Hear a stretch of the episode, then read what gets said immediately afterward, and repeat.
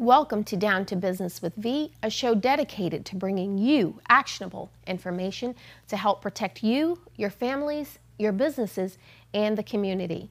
I'm your host V, and today we're discussing doxing and swatting, what it is, how to identify it, and what to do if you're a victim. Let's get down to business. From Atlanta, Georgia, to becoming a United States Marine to Washington, D.C., and every place in between. Everybody calls me V.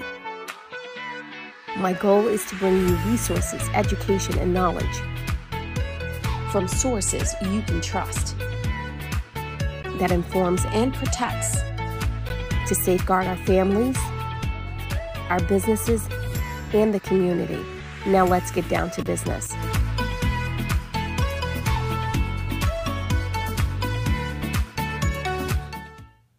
Welcome to Down to Business with V, a show dedicated to bringing you actionable information to help protect you, your families, your businesses, and the community.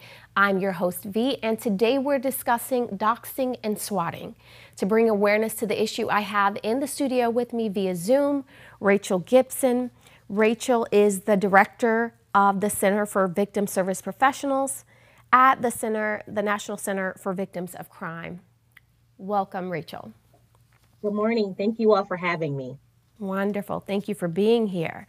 So, Rachel, before we get into the topic today, tell us a little bit about the National Center for Victims of Crime and your role there. Sure. So, the National Center was started over 35 years ago. We're actually celebrating our 35th anniversary this year. And our center was founded because um, the founder's mother, uh, Sunny Von Bulow, who was a socialite in New York, was a victim of crime. And it was during this criminal justice process that the family, um, you know, discovered that they weren't receiving, receiving the best services possible. They were not treated well through that process. And so it was during that um, experience that they had that they decided that there needs to be a national presence, a national voice who can speak for victims of crime, not only um, you know with legislators and lawmakers, but helping uh, survivors and victims navigate the criminal justice process. And so, out of that uh, experience, our center was birthed. And we pride ourselves on serving all victims of crime. For those of us who do victim services work, we know that there are uh, domestic violence hotlines, sexual assault hotlines, human trafficking hotlines. There's a hotline for many types of victimization. But in our um, research and our understanding of crime, we know that victims can be experiencing all types of crime. So I may be a victim of domestic violence, also experiencing identity fraud.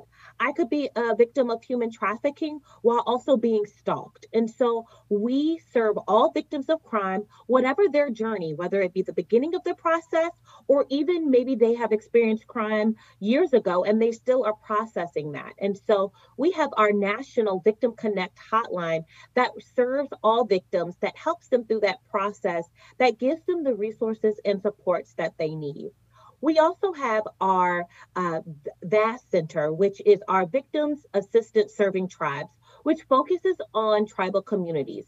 We know that there are over 500 uh, federally recognized tribes, and we understand that crime affects these this particular community quite differently uh, than some of the counterparts. We understand that missing and murdered Indigenous women um, are often not given the same sort of uh, national presence as as other uh, missing folks, and so we work with um, our VAST Center to provide Indigenous and tribal communities the resources and support that they need. In my particular center, we work with victim service professionals, whether they be court professionals, advocates, law enforcement, law um, legal professionals, to get them training and technical assistance. So, training meaning there are tons of topics out there like doxing and swatting where they may not be familiar with it, and that's where we can provide them with expertise. And then uh, technical assistance, which is a you've got questions, we've got answers sort of deal, where if they're working with service providers or victims or survivors and they need help thinking something through, we can come in and provide them with our expertise and insight. And then we have some of our other centers, uh, like our uh, research and innovation, where we understand that crime victim data is often uh, not available, especially when we think about communities of color or communities that are typically at the margins where we can do really good ethical data collection. Many times communities uh, have a distrust of the criminal justice system, and rightly so. And so we want to be able to go into communities, gather data, but also not just gather that data, but then give it back to the communities to use it to help better their, their community, to get supports built, to get resources to victims and survivors. And so our Center for Research Innovation works closely with all of our other programs to make sure that our data collection is done in a meaningful and honest way.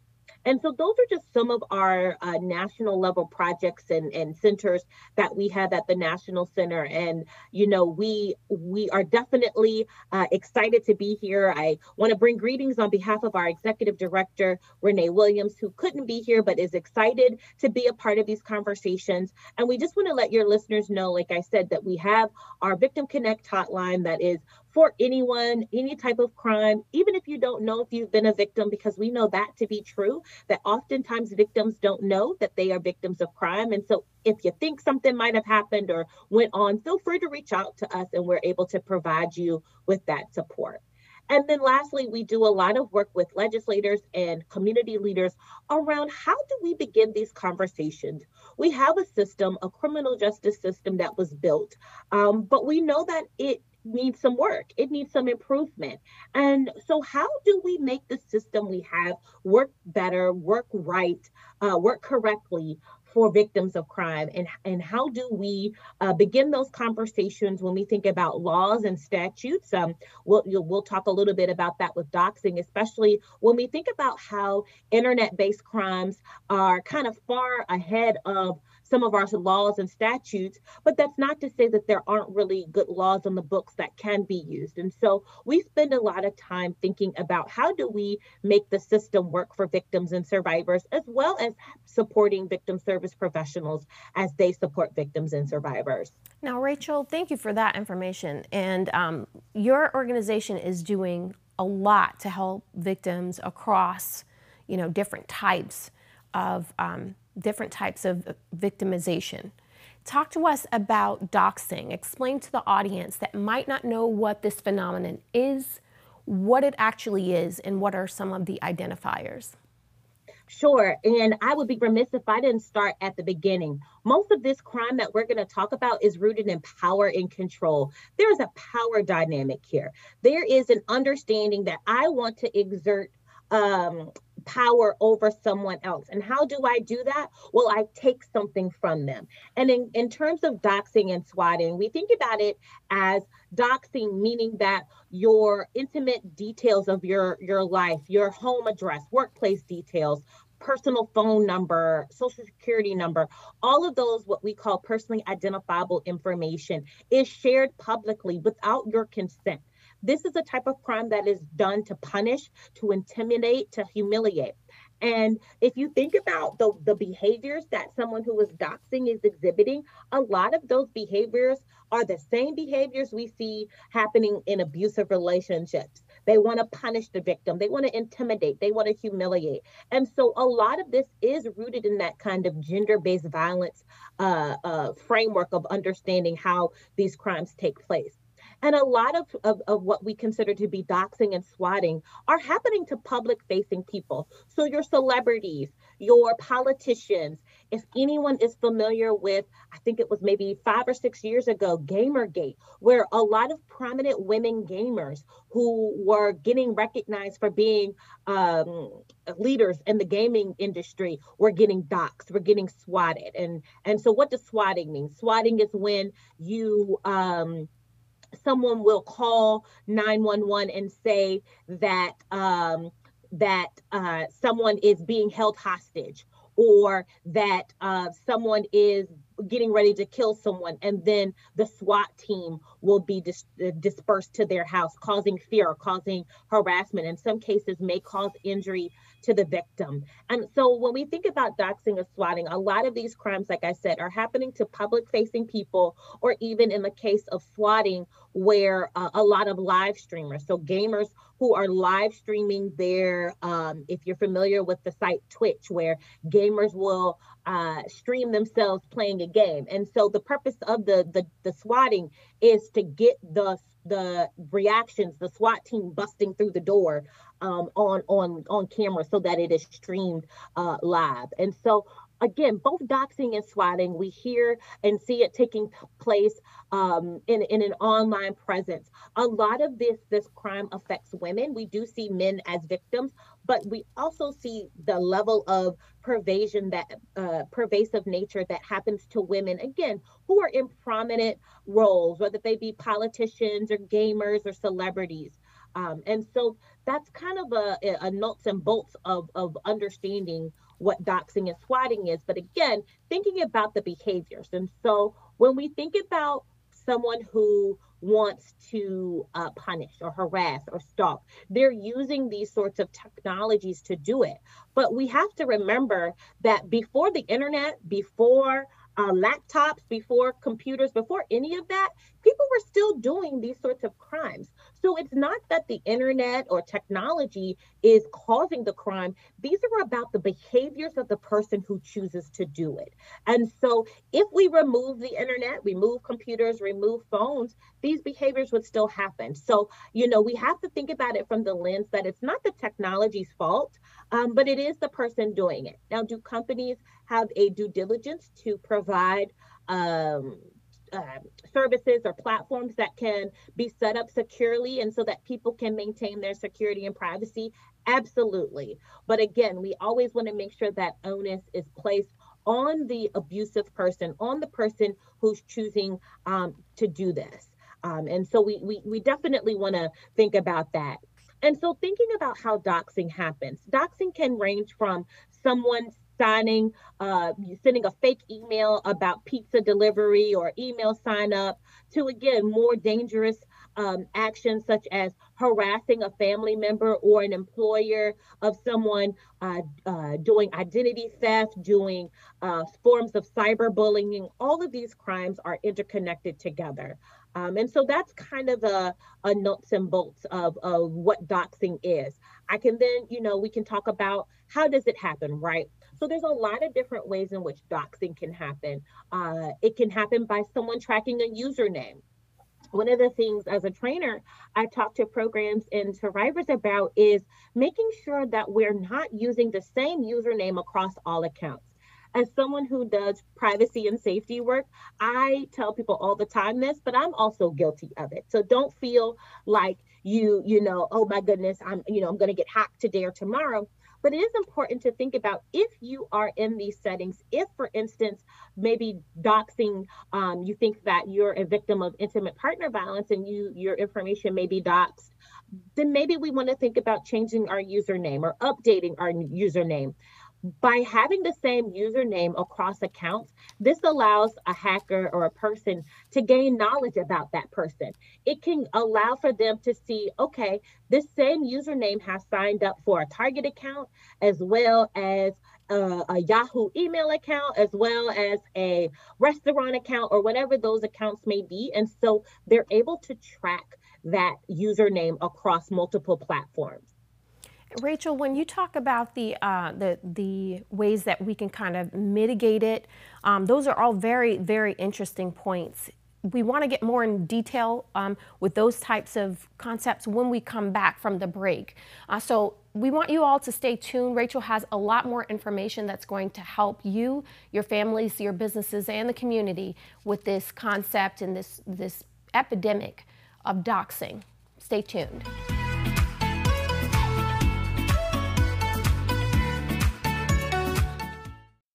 Every organization is responsible for ensuring cybersecurity.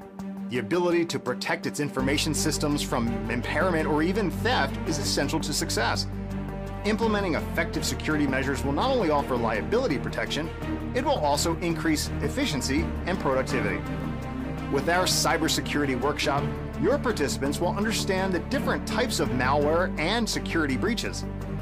Develop effective prevention methods which will increase overall security. They'll also understand the basic concepts associated with cybersecurity and what a company needs to stay secure. Find out more about training for you and your organization at vicargroup.com. Every year, millions of Americans fall victim to crime. At the National Center for Victims of Crime, we believe that every single victim deserves the support they need on their healing journey. We provide assistance to victims across the nation for every type of crime so that they can recover from the emotional, physical, and financial costs of their experience. But we need your help in this work. Find out more about the National Center and how you can help victims of crime by visiting victimsofcrime.org.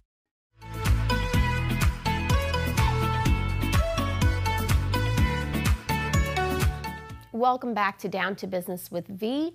I am your host, V, and today we're discussing doxing and swatting what it is, how to identify it, and what to do if you're a victim.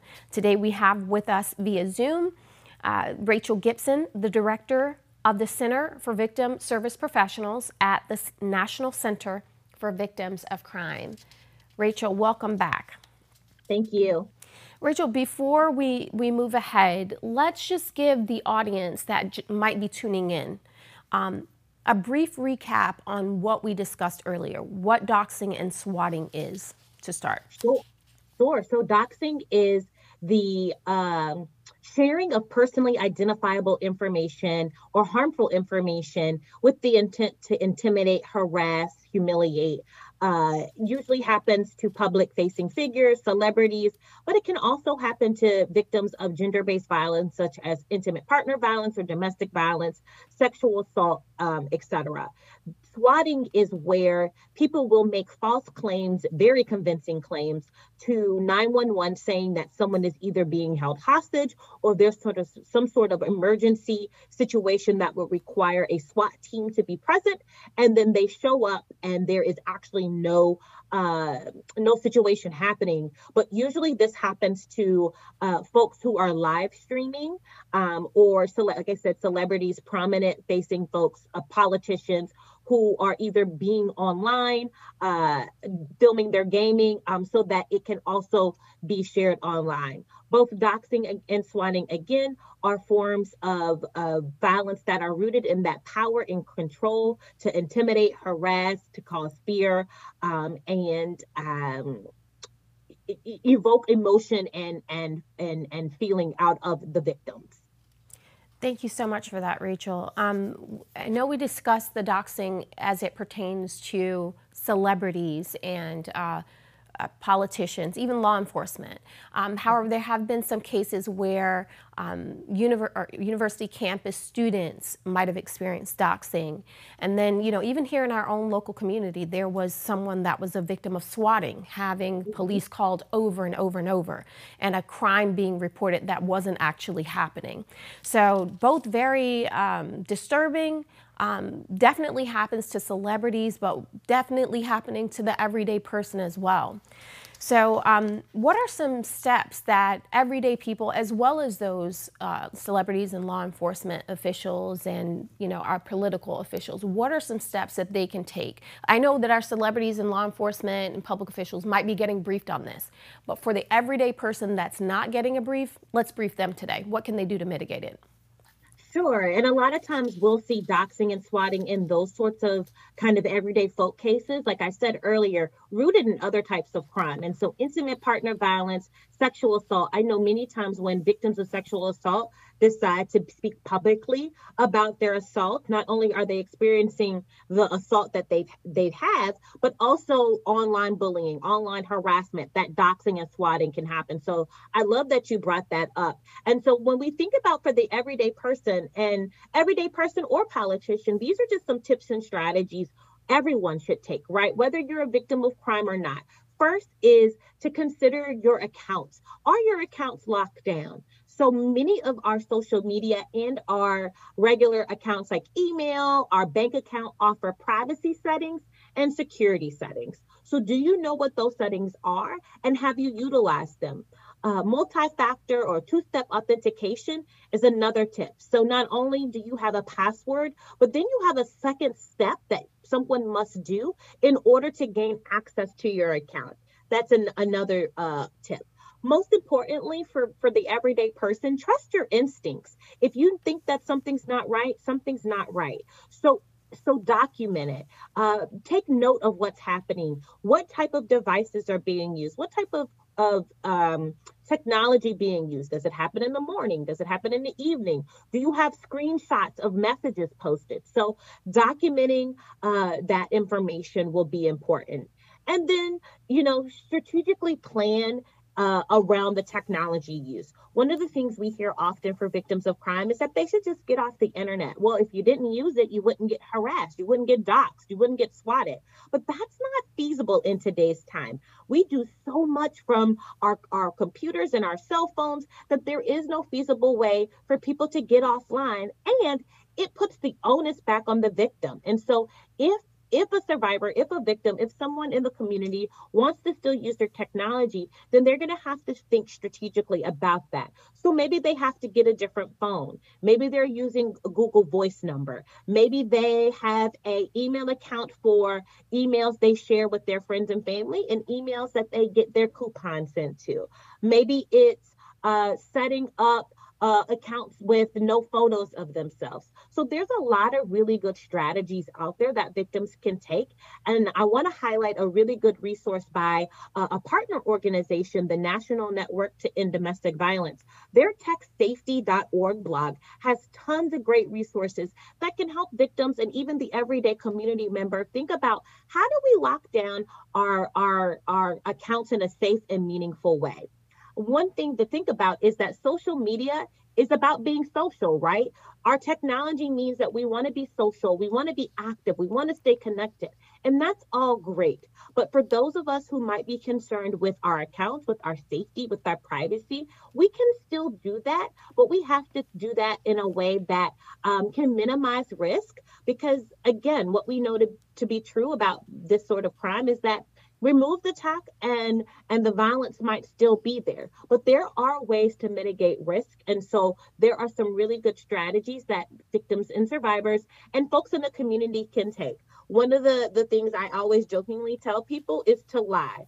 Now let's think about that right when we say lie, that means use strategic answers to strategic questions. Most of our intimate partners, or even those folks who are doxing and swatting using social engineering, can guess our high school mascot, our first car, our third grade teacher's name. So when we are asked those questions, lie. No one's going to check. No one, Google's not going to say, hey, you're using the wrong name. Your third grade teacher was Miss Smith but make sure that you are using questions and answers that someone who knows you or someone who can guess by your repeated behavior online can guess.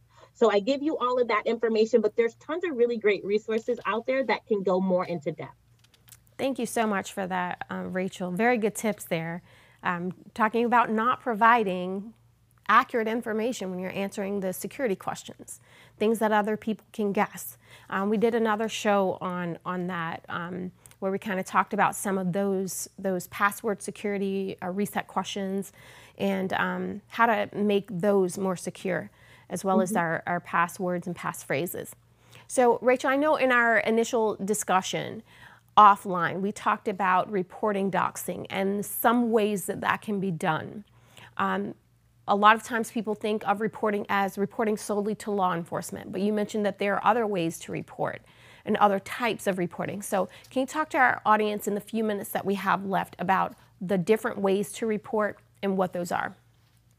Sure. So I think about reporting in, in, in a couple of different buckets. The first bucket is, like you said, reporting to law enforcement. There are ways in which you can get criminal charges. Now, this is a long and tedious process and could be very traumatizing for victims, but there is, you know, a way to report through a criminal process means. The second though is is where I have seen victims who maybe don't want to go through a criminal recourse but want to report that the behavior is happening.